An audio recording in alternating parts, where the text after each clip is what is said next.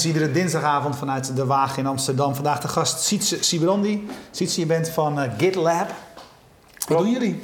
Wij maken samenwerkingssoftware voor programmeurs. Dus wij zorgen dat uh, een grote groep programmeurs samen hetzelfde stukje code kan werken. Ja, en ik ben zelf geen programmeur, maar ik ken wel een beetje de, de, de, de, de dingen die daar spelen.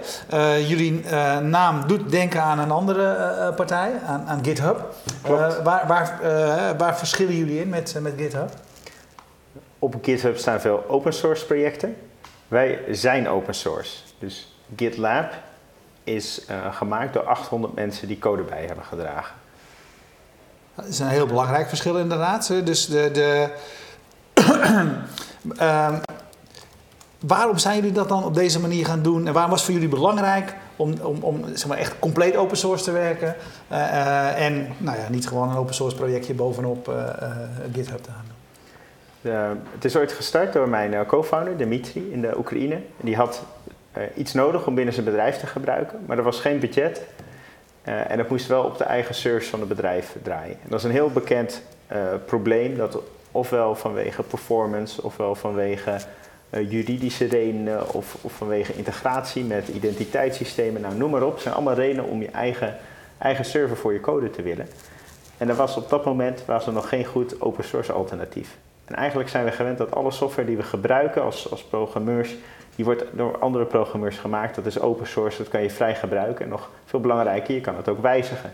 Uh, je kan eraan bijdragen. Ja. En, ja, want dat, uh, uh, dat is uh, zeg maar gesneden koek voor iedereen die met programmeren bezig is. Tegelijkertijd zijn er nog heel veel mensen in Nederland die, ehm, die, daar nog niet alles van weten. Ik herinner mijzelf uit mijn eigen geschiedenis.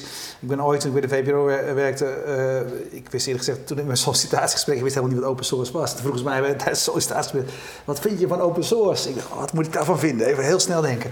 Maar goed, toen moest ik een, de software die er toen was, MMB, was onder mijn verantwoordelijkheid open source gemaakt. En ik herinner mij directeur nog altijd, die zei, uh, als ik dan weer iets vertelde, zei hij, Erwin, gaan we dat ook weer weggeven? En dat ik dan wel geleerd had op een gegeven moment, ja Peter, en daar worden we alleen maar beter van. Uh, leg jij nog eens uit waarom je er beter van wordt om, uh, om open source te werken? Door open source te werken kan je niet, zijn je klanten niet alleen, hè, die, die, die geven je geen geld, maar die, die dragen ook bij. Bijvoorbeeld in Europa heeft CERN, die draait GitLab, en die hebben allemaal waardevolle toevoegingen gedaan. CERN is die deeltjesversneller in, ja. in Genève. Um, dus samen maak je het beter. En daardoor krijg je software met meer functionaliteit voor een lagere prijs. Ja, en dat, dat is natuurlijk een aansprekend verhaal. Ja, hey, en, uh, en, en kun je even iets uitleggen van uh, uh, hoe dat dan gaat? Als je met 800 mensen iets maakt, vertel even iets hoe, hoe dat dan zeg maar, de besluitvorming gaat. Wie, wie, is de baas? De baas. De baas is mijn co-founder nog steeds, Dimitri. die heeft het laatste zeg over wat erin komt. Die is CTO. We noemen hem soms ook wel Dr. No, want hij, hij, hij moet voorkomen dat, uh, dat er slechte code binnenkomt. Want op het moment dat je codebase slechter wordt, dan is het voor, voor mensen die daarna komen veel moeilijker om een toevoeging te doen. Dus wat, wat we ook doen, de, de, de code moet zo blijven dat je die toevoegingen kan blijven hebben. En dat, uh, dat doet hij al jaren heel goed, waardoor we heel snel kunnen blijven ontwikkelen. We hebben elke maand een nieuwe release en er zitten elke maand weer hele mooie nieuwe dingen in. Ja, en het, uh, het, is een platform waarop ook weer code wordt uitgewisseld. Uh, kun je dat nog eens even uitleggen? Want jullie hebben, uh, je zegt een nieuwe release, dat is van jullie platform, de sharing platform. Wat voor functionaliteit zit daar dan in? Voor mensen die niet programmeren, leg dat eens uit. Wat kun je daarmee doen? Zo, dus GitLab, als je dat installeert, dan kan je met elkaar aan code werken. Je moet je een beetje voorstellen als Word met track changes. Je kan ja. online kijken welke voorstellen worden gedaan, daar commentaar op geven. Maar wel met een heleboel mensen tegelijk als je wil. Er zit ook een issue tracker bij, een soort to-do-list van wat je moet doen. Er zit een wiki bij, nou, dat ken je van, uh, van ja. Wikipedia. Ook voor documenteren hè, van software? Ja, ja. klopt. Uh, en er zit ook CI en CD bij. Moet je je voorstellen dat is om je code automatisch te testen en automatisch te deployen, uh, live te zetten. Ja, en het wordt heel veel gebruikt door programmeurs, vooral ook een van jullie concurrenten GitHub. Om heel veel modules die één keer goed door iemand zijn gebouwd te kunnen hergebruiken. Dat je dat niet allemaal weer van scratch af aan opnieuw hoeft te gaan doen. Um, wat voegt jullie platform toe en wat maakt het dan anders om de software die dit managt open source te hebben? Ja, nou wat wij bijvoorbeeld veel zien, wij, wij worden veel gebruikt door bedrijven. Meer dan 100.000 organisaties eh, die runnen GitLab intern, afgesloten van de buitenwereld. Maar die kunnen vervolgens wel binnen het bedrijf samenwerken. We hebben eh, gebruikers die zitten met meer dan 15.000 fulltime developers, werken ze via GitLab samen. En dat Dus- kan niet bij GitHub. Nou, dat, eh, GitHub biedt ook een versie aan, ehm, eh, waarbij je hem intern kan installeren. Wij vinden dat onze software meer functionaliteit heeft. Eh, onze software schaalt sowieso veel beter en het is ook veel beter te betalen. Dus het is veel makkelijker om dat te doen.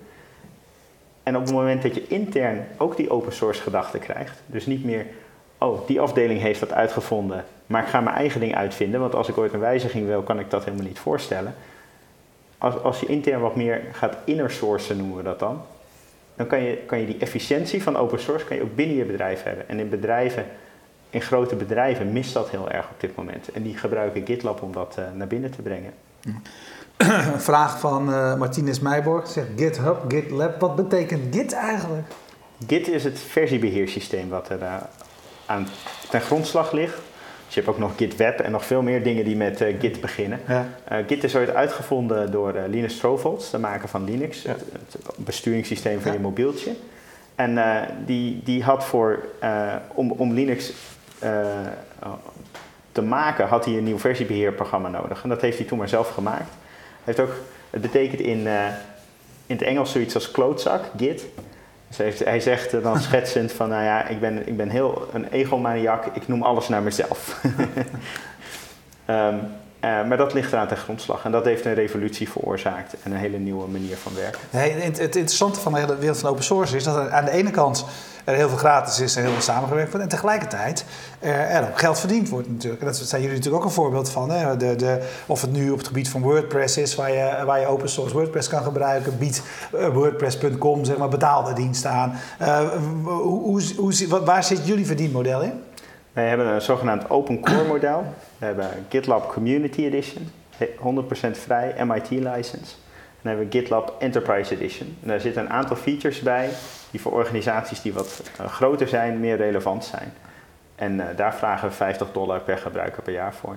Ja. Maar wat Erwin ook bedoelt, er is natuurlijk een beetje een soort tegenstelling. Dat zie je vaker bij open source eh, eh, initiatieven. Dat eh, heel veel, je zegt meer dan 800 eh, personen dragen bij aan jullie codebase. Eh, maar jullie zijn natuurlijk gewoon een, jullie waren een Nederlandse BV. En eh, voor zover ik heb begrepen zit je tegenwoordig in San Francisco. Dus je bent nu een Inc, denk ik. Ja, GitLab Ja. Inc. GitLab Inc. Dat is gewoon een, een private company. We zijn, we zijn een for-profit bedrijf, dus wij, wij zijn gericht. Maar, maar hoe, is dat niet lastig? Want die mensen die helpen allemaal om jouw bedrijf beter te maken.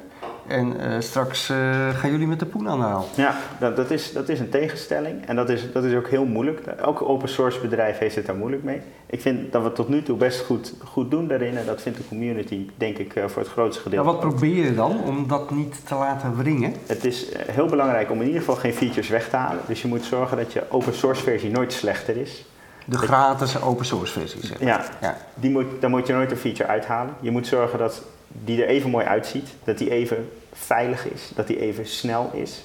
Dat het heel duidelijk zijn wat die paar dingen zijn waarvoor je moet betalen, maar dat dat dingen zijn die nooit door iemand bijgedragen zijn aan een project. Dat zijn allemaal dingen die wij met geld van klanten hebben ontwikkeld en dat moet ook weer terugkomen zodat we weer nieuwe features kunnen ontwikkelen.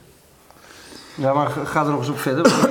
want Daarmee is het nog niet het verhaal Nee, niet nee. einde. Het is, het is bij elke feature is het, is het hard nadenken. Oké, is dit iets wat in de Community Edition gaat, moet of, of in de Enterprise Editie? En 95% van de gevallen komt het in de Community Edition. Eh, daar zijn we heel zorgvuldig in. En soms ook als, er, hè, als, als de community er niet mee eens is, eh, kunnen we ook iets alsnog open source maken. Het is gewoon heel goed luisteren. En de meeste mensen hebben wel een idee voor wat redelijk is. En tot nu toe is het ons heel goed gelukt om, om die balans te vinden. Dat we wel een groeiend en bloeiend bedrijf hebben. Maar dat, eh, dat mensen zeggen, oh, GitLab, dat is, die maken een redelijke afweging daarin. En eh, Ja. dat, dat hebben we nu, houden we nu al een paar jaar vol. En dan zie je dat er, dat er ook meer vertrouwen, vertrouwen komt in dat jullie dat, dat eh, goed zullen doen. Ja. Ik vind dat zo'n fascinerend verhaal. Hè? Van, jullie, eh, je zijn een, een vriend van jou uit de Oekraïne. eh, Het was geen, het eh, was geen vriend. Of een- een nee, kennis, ik, ik, nee, ik, ken hem helemaal niet. Hij- Online tegengekomen misschien? Hij, Ja? is het, hij is begonnen in 2011. Ik zag het in 2012. Ik was toen Rails-programmeur. En ik zag die codebase. Ik dacht, wauw. Ja. A, dit is iets wat heel logisch is. Dit had er al moeten zijn. En die codebase die is Hartstikke goed. Meestal wordt het een beetje een rotzooitje bij een open source project.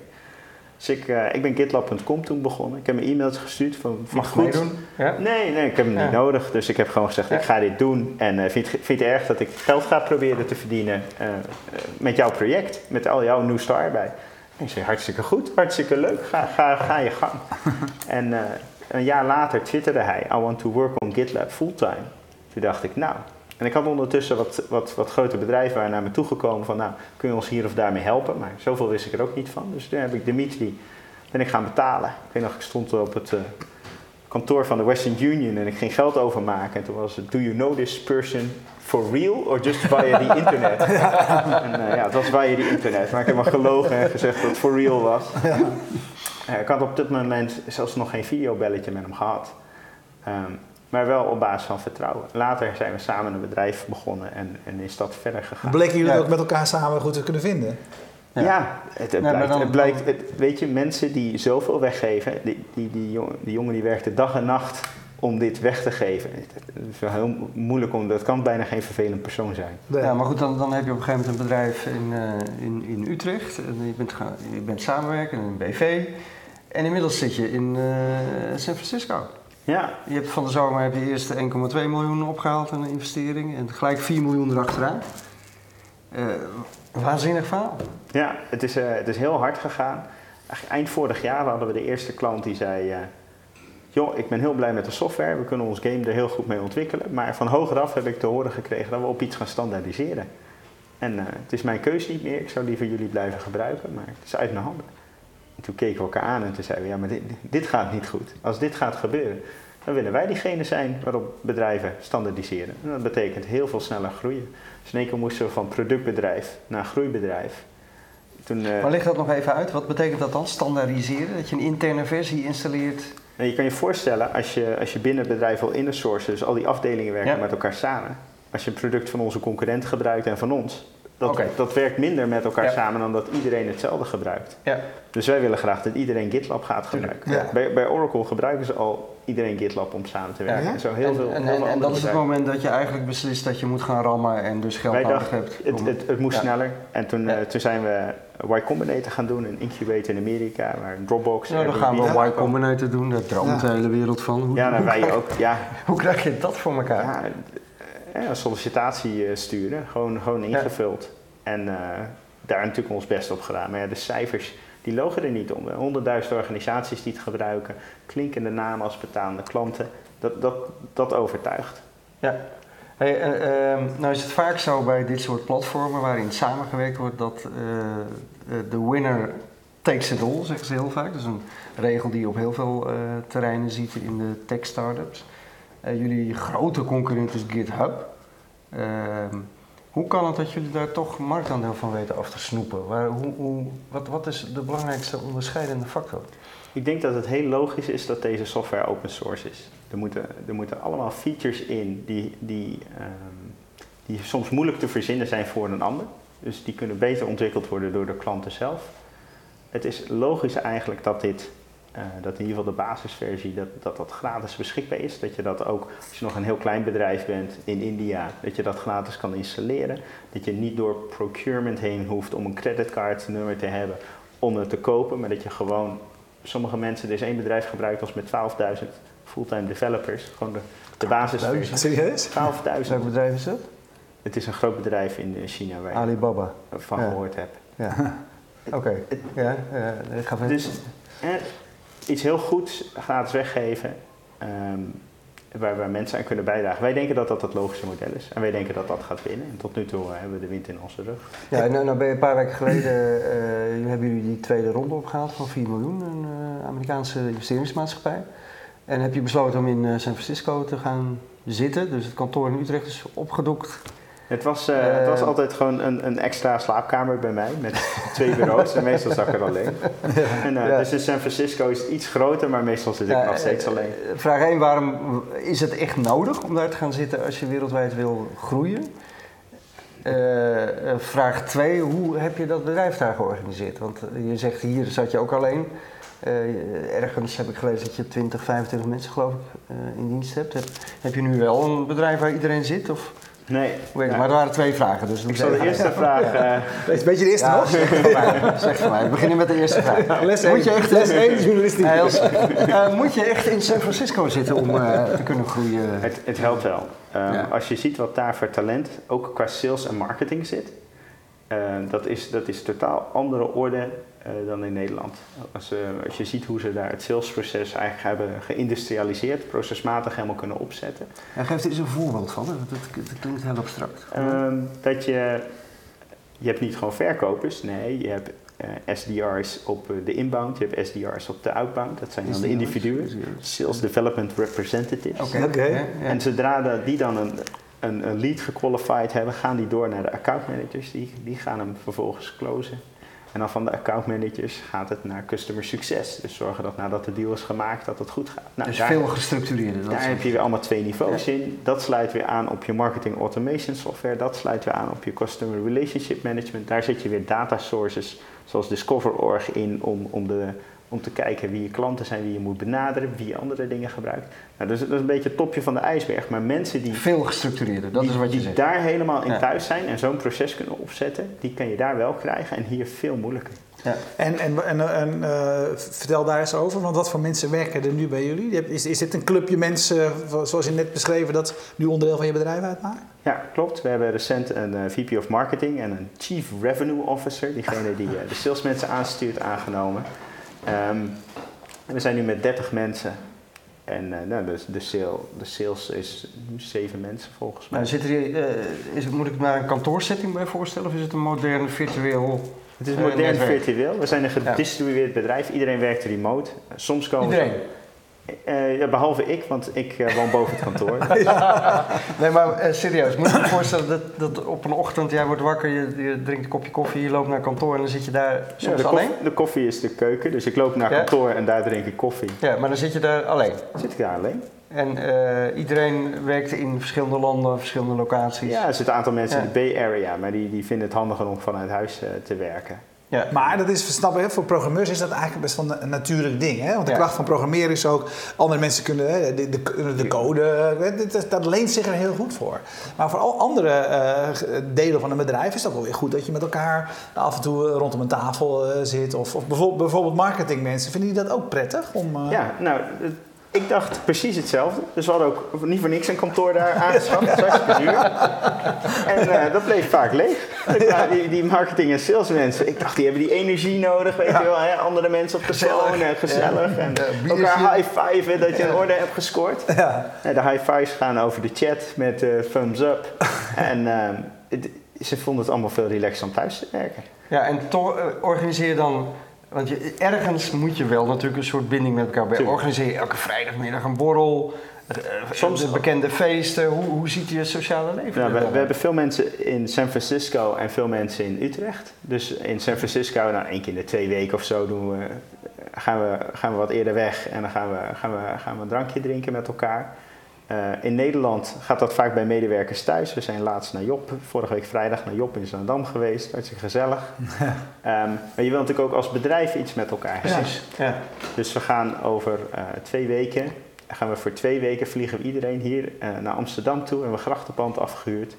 We hebben zelfs de vrijwilligers, de, de heel actieve vrijwilligers, de core team, ook. komen ja. ook. Dus we zijn met uh, meer dan 35 mensen. Twee weken lang? Twee weken Gewoon lang. werken ook? Overdag? Gewoon ook werken, maar ook ja. hele toeristische dingen doen. Dus we gaan lekker naar het Rijksmuseum en alle gekke dingen. En we gaan ook rondvaart door de grachten? Rondvaart door de grachten hopelijk. Um, en we gaan ook uh, bij ouders langs, want dat vinden we ook leuk. Die, die, voor die ouders is het vaak ook virtueel. Van, werkt hij werkt die nou wel bij een echt bedrijf? Is het toch porno? Weet je? Ja. Dus dat is dan wel leuk om daar, uh, daar langs, te, langs ja. te gaan. En uh, nou, de vorige keer was een groot succes. Toen waren we nog maar met z'n achten.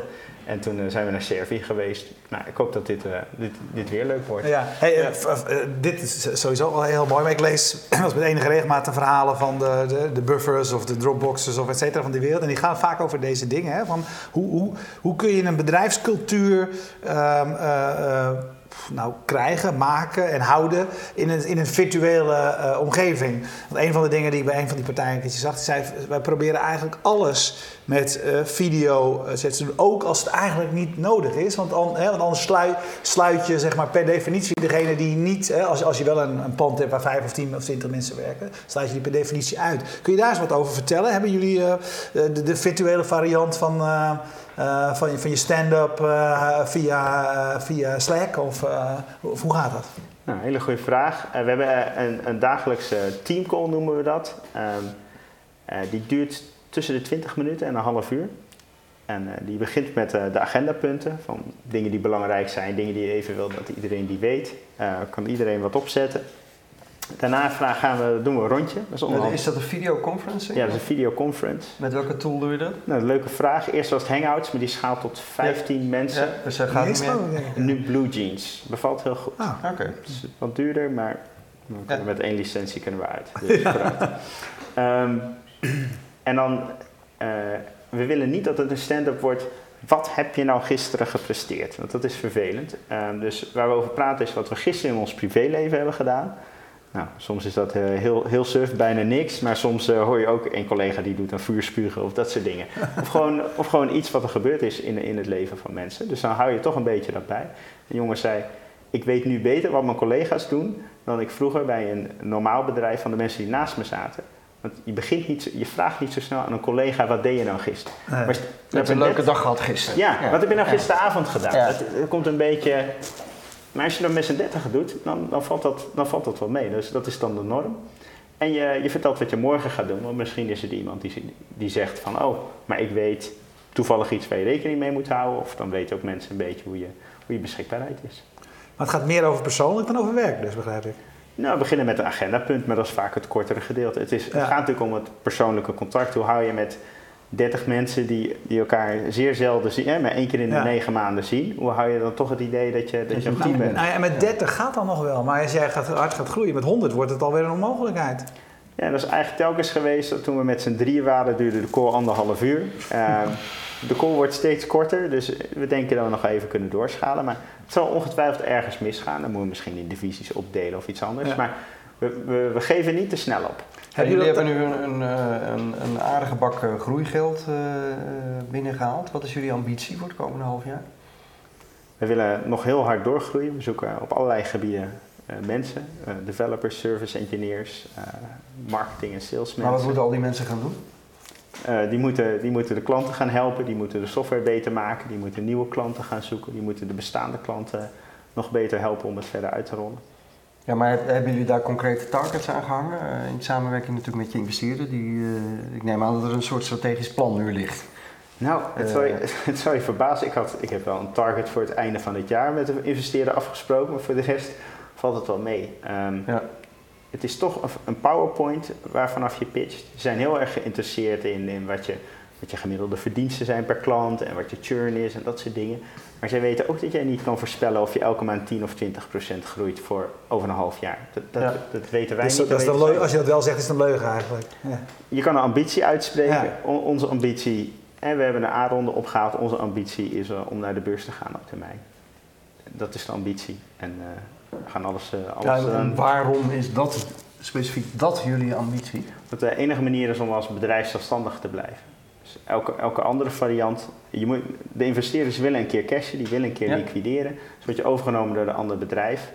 En dan gaat misschien die, die, die, dat evenwicht wat we nu hebben qua open source versie, dat, dat, dat is dan Ja, dat is waar we daar aan het begin over hadden, het fragiele evenwicht tussen geld verdienen en, en de open source principes. Eigenlijk in jouw visie kun je dat alleen door een beursgang uh, in balans houden. Dat is de beste manier ja. om, dat is een betere manier dan een acquisitie. Ja. Hey, belangrijk uh, uh, element voor jullie is, dus je, je, je bent, dus zeg maar, open source is, is de kern van wat jullie zijn. Dus in principe hebben mensen voldoende aan de gratis vari variant van wat jullie hebben. maar je hebt ook betaalde varianten. ja, wat, wat doe je eraan om uh, mensen van gratis naar betaald te krijgen? En hoe succesvol ben je daarin?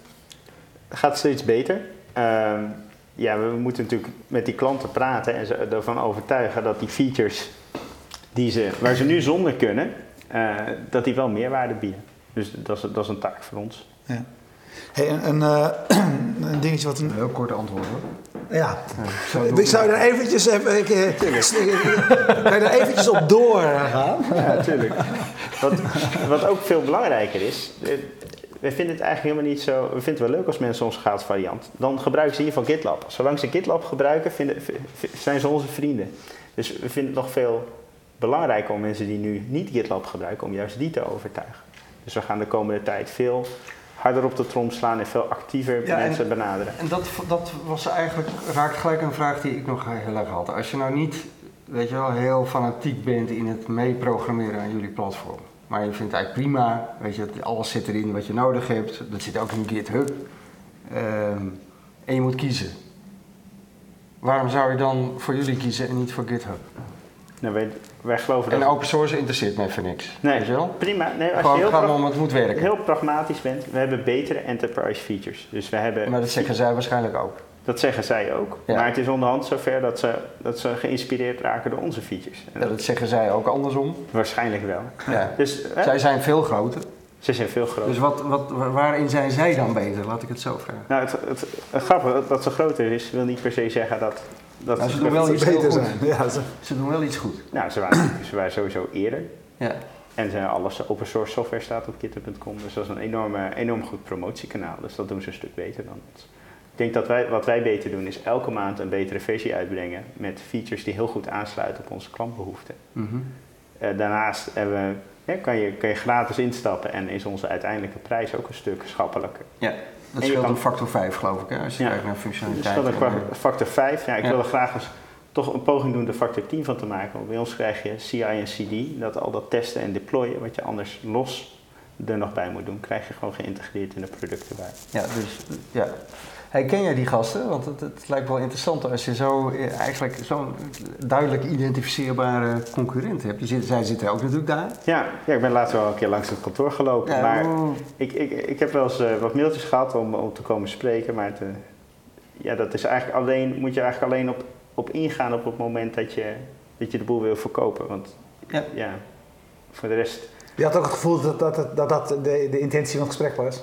eh, ja, de- Nou, het is een Eh. bekende tactiek natuurlijk. Hè? Als er, hoe Facebook koopt ook Instagram omdat ze bang zijn dat ze anders op het fotogebied weggevaagd worden. Kijk, dat, je, Ja. dat het altijd interessant is om een concurrent uit te schakelen, dat, dat is duidelijk. Ja. de vraag is alleen voor hoeveel en dat weet je niet. Dus je, Ja. je weet verder niet hoe, hoe serieus het was. Maar daar ben, daar ben jij niet mee bezig. Nou, nee. En eh, onze mentoren, dan helpt zo'n Y Combinator. Want ik was eigenlijk wel geïnteresseerd om dat gesprek aan te gaan. Die zei, ja, dat is eigenlijk gewoon ego van jou. Dat jij, jij wil, hè, jij wil gekoord worden, jij, jij, jij wil die aandacht krijgen. Ja, Toen dacht ik, ja Vip, je hebt gelijk.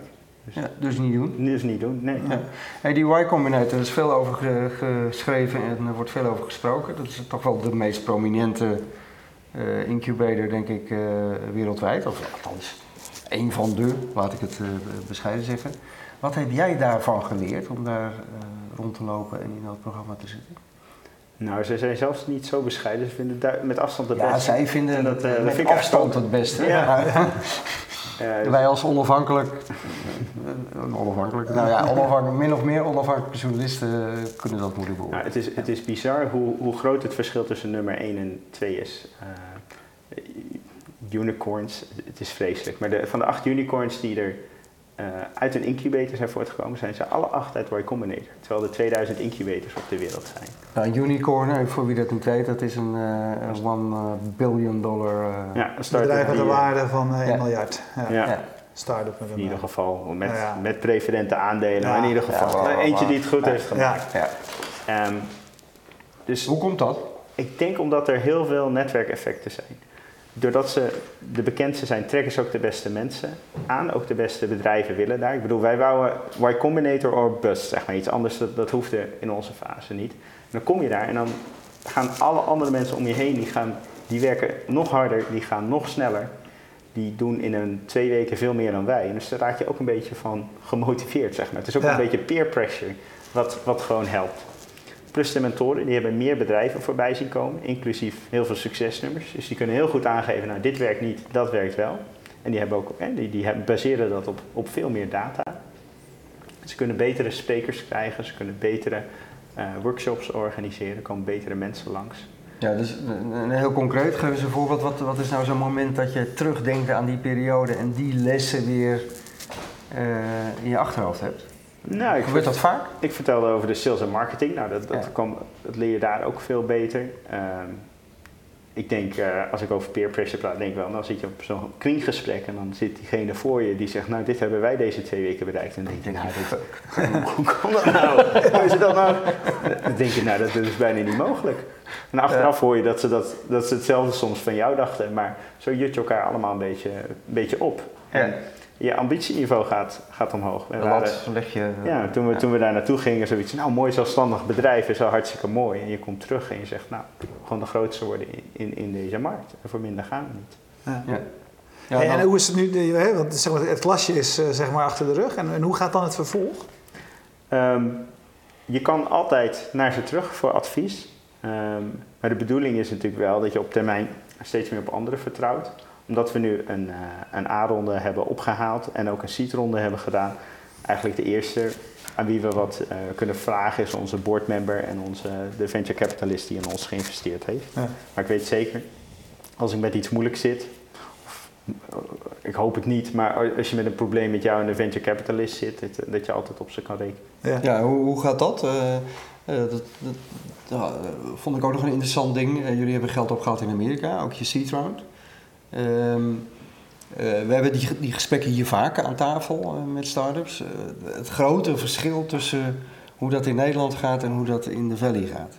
Ehm, jij hebt het natuurlijk daar ge- geregeld. Je spreekt ongetwijfeld vrienden en kennissen hier in Nederland. Hoe kijk jij daar tegenaan? Het gaat daar veel makkelijker. Ehm, de waarderingen zijn veel hoger. En daarnaast helpt Y Combinator eigenlijk ook om een soort momentum om je bedrijf te, te creëren. Wat de investeerders altijd doen, ze wachten af. Want over een week weet je nog meer over dat bedrijf. Ja. Dus het moeilijke is, hoe, hoe krijg je nou die urgency Ja. om, om wat te doen? En dat doen ze perfect. Door aan het einde laten ze je presenteren. Helpen ze heel goed, een mooi gelikte presentatie. Voor 400 investeerders. Daarna word je, word je belaagd door die investeerders. Dus in één keer is er een fear of missing out die er anders niet is. Ja. En een snelheid en een actiebereidheid die, eh, ja, die, die anders ook in Amerika zonder Y Combinator niet makkelijk kan creëren. Ja, en dat, dat is in Amerika en de invloed van Y Combinator. Hoe verhoudt ze dat tot in Nederland? Ja, tussen, tussen Amerika en Nederland. Ik denk, Amerikanen hebben veel vaker gezien dat het veel oplevert. Eh, de, de, de hele succesvolle Nederlandse start-ups, die kan je bijna, bijna op een hand eh, tellen. Eh, terwijl Amerika zijn dat daar veel en veel meer. Dus er zijn ook veel meer mensen die ooit daar geld hebben verdiend, et cetera. Dus ze Ja. kunnen het ook weer terug erin Hey, en, Die, en- stoppen- die worden vaak investeerder. Jij noemt dat nu zelf, hè? Het, het is natuurlijk heel erg money driven en invest- investering eh, driven en eh, exits. En, eh, maar jij bent gewoon begonnen samen met je vriend eh, Dimitri, eh, toen nog niet eens vriend, maar eh, vaag contact uit de Oekraïne, Ja. vanuit een ideaal. Jullie waren bezig met, een, met open source. Hij, je zei hij programmeerde eh, nachtenlang om Ja. te delen. Ja, Eh, dat staat wel vrij haaks op het traject wat je nu beschrijft. ja, klopt. Hoe, Het- hoe gaat dat in jou persoonlijk en, in, in de ontwikkeling en bij Dimitri? Weet Ja. je, is dat logisch of is dat eigenlijk heel raar? Nou, het is, eh, het is een hele goede vraag. En, eh, Dat is ook heel Amerikaans, hè, om dat steeds te zeggen. Dat is een hele goede Heb je ook geleerd bij Y Combinator? niet? leren. Maar het geeft je wel even tijd om na te Ja. denken. Dus betreft- Het is mijn derde interview vandaag. Ja. te komen. En wij hebben de beste vragen, hè? Ik moet zeggen, ik vind het een, plezierig gesprek. Ook heel Amerikaans. Ehm, kijk, we zijn onze idealen niet, niet kwijtgeraakt. Ehm, maar je, je vraagt je wel af, wat is de beste vorm van een bedrijf? En dat is, dat is best heel moeilijk. Het ergste is een bedrijf wat hinkt op twee gedachten. Ehm, er zijn allerlei dingen. Je kan een stichting worden. Je kan een B Corp worden. Je kan een gedeelte van je aandelen eh, aan een foundation eh, cadeau doen. Eh, er zijn allemaal dingen die, die ook bij ons, ons spelen. Maar we geloven wel dat de beste manier om een grote impact te hebben op de wereld en te zorgen dat die open source variant de, het leidende ding wordt, is zo'n commerciële aanpak. En we geloven ook dat het beter is voor het bedrijf als het open source, als we niet de community kwijtraken. Als het niet Ja. alleen maar de code open source is, maar ook dat het bedrijf zo werkt. Maar eh, heb jij het gevoel dat dat bij jullie nog steeds in balans is? Of zijn de dollartekens in je ogen wel dominant geworden door alles wat je is overkomen de afgelopen Nou, we, we hebben nu nog de naïviteit dat we denken dat beide kan. Hè? Dus dat we en een goed open source project kunnen hebben en, en, en, en die, die IPO ooit. Maar dat, dat is ontegenzeggelijk, zie je dat als bedrijven naarmate ze groeien en volwassener worden, dat er steeds meer druk komt om die features weg te halen of, of Ja. toch het, dat mooiste niet te releasen. Heb je het daar vaak over met je, je founding partner Dimitri? Ja, daar hebben we het wel vaak over. En hoe gaan die gesprekken dan? Jeetje. Ja, nee, dat, en interesseert dat. mij. Want je ja, begint, nou ja, dan, dan je, kijk je je naar begint van, zo, jullie zijn begonnen als twee idealistische jongetjes die... eh, Ja, voor, voor mij is het voor mij, even voor, duidelijk, voor mij is het altijd een for-profit ding geweest. Ik ben gitlab.com begonnen. Het was voor mij Ja. altijd. Maar het is ook wel heel leuk om, om, om beide te doen. Om ook, om ook iets waarde toe te voegen, om ook iets, iets, iets, moois, eh, iets, iets moois te maken.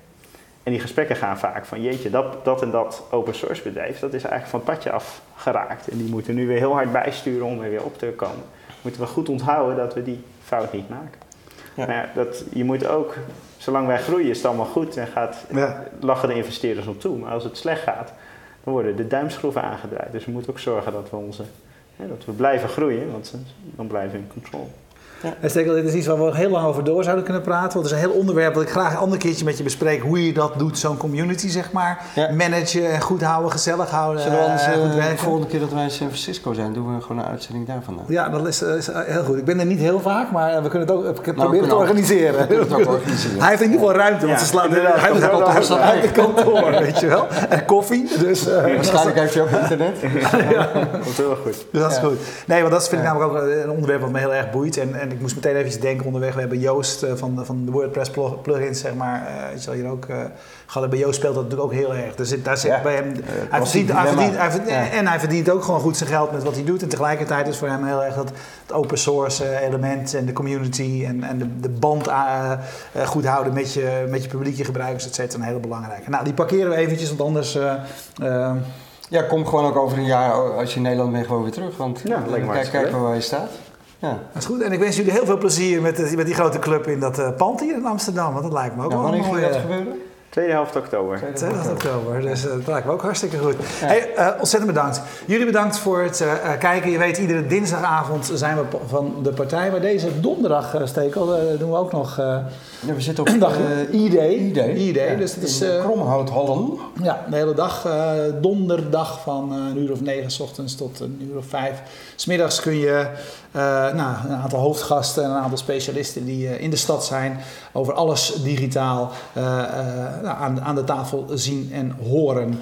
Hey, we bedanken Streamzilla uit Groningen die ervoor zorgde dat jullie live konden meekijken. En je weet, je kunt ons complete archief, ik heb even zitten kijken, Stekel, het zijn niet alleen maar de interviews die wij gedaan hebben, maar eh, en sommige, en er zitten ook nog wat ingekorte versies, maar het account van Fast Moving Targets is bijna, heeft bijna duizend video's. Kijk, Dus dat is ook weer een. eh, ik, hou, ik hou heel erg van die getalletjes. Dus, eh, Ja, ik, eh, ja, dus ik, ik kijk iedere dag hoe het nu staat. binnenkort een beurs. Eh. Gaan we naar de beurs? Ja, met zijn grote getallen. Unicorn. Unicorn blom. Ja.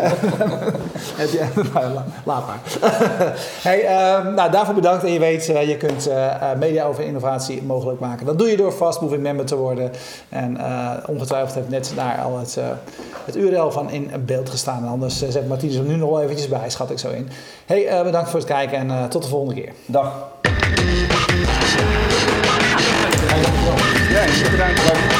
Ja.